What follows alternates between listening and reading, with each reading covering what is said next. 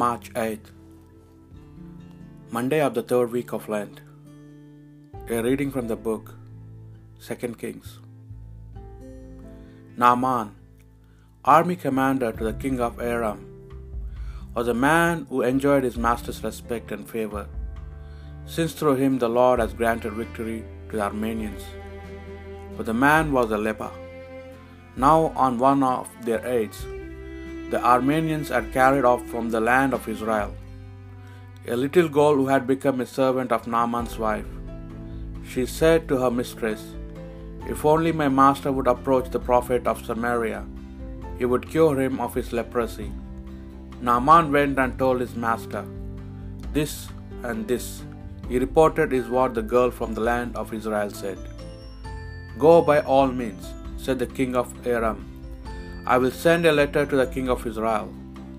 So Naaman left, taking with ten talents of silver, six thousand shekels of gold, and ten festal, and ten festal robes.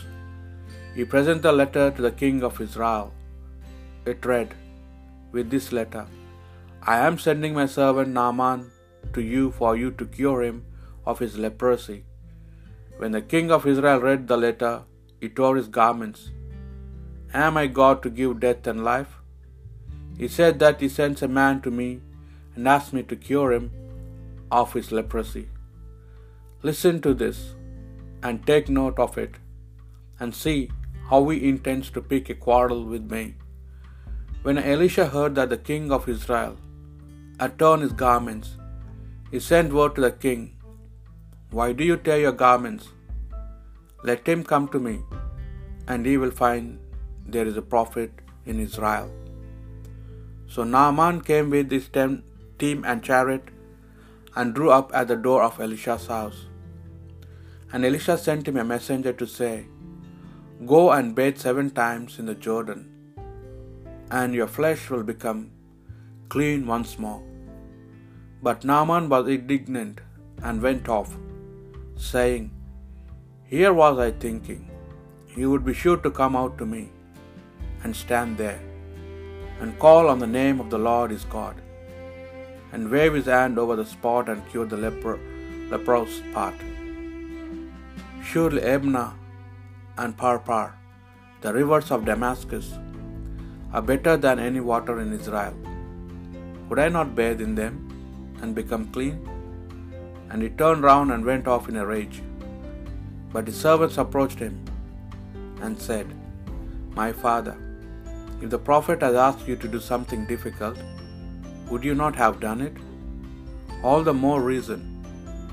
Then, when he says to you, Bathe, and you will become clean. So he went down and immersed himself seven times in the Jordan, as Elisha had told him to do. And his flesh became clean once more like the flesh of a little child. Returning to Elisha with his whole escort, he went in and stood before him. Now I know, he said, that there is no God in all the earth except in Israel. The word of the Lord.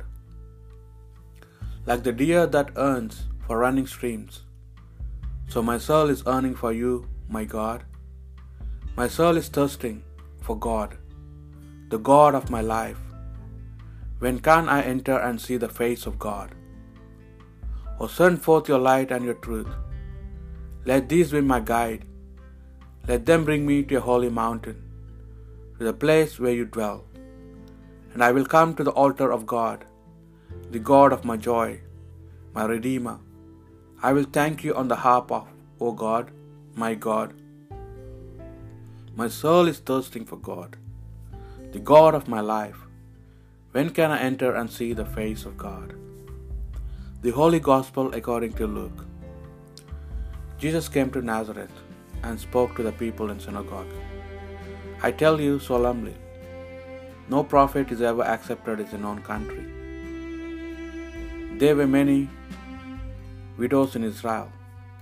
I can assure you, in Elijah's days, when heaven, heaven remained shut, shut for three years and six months, and a great famine raged throughout the land, But Elijah was not sent to any one of these. He was sent to a widow at Zarephath, a Sidonian town.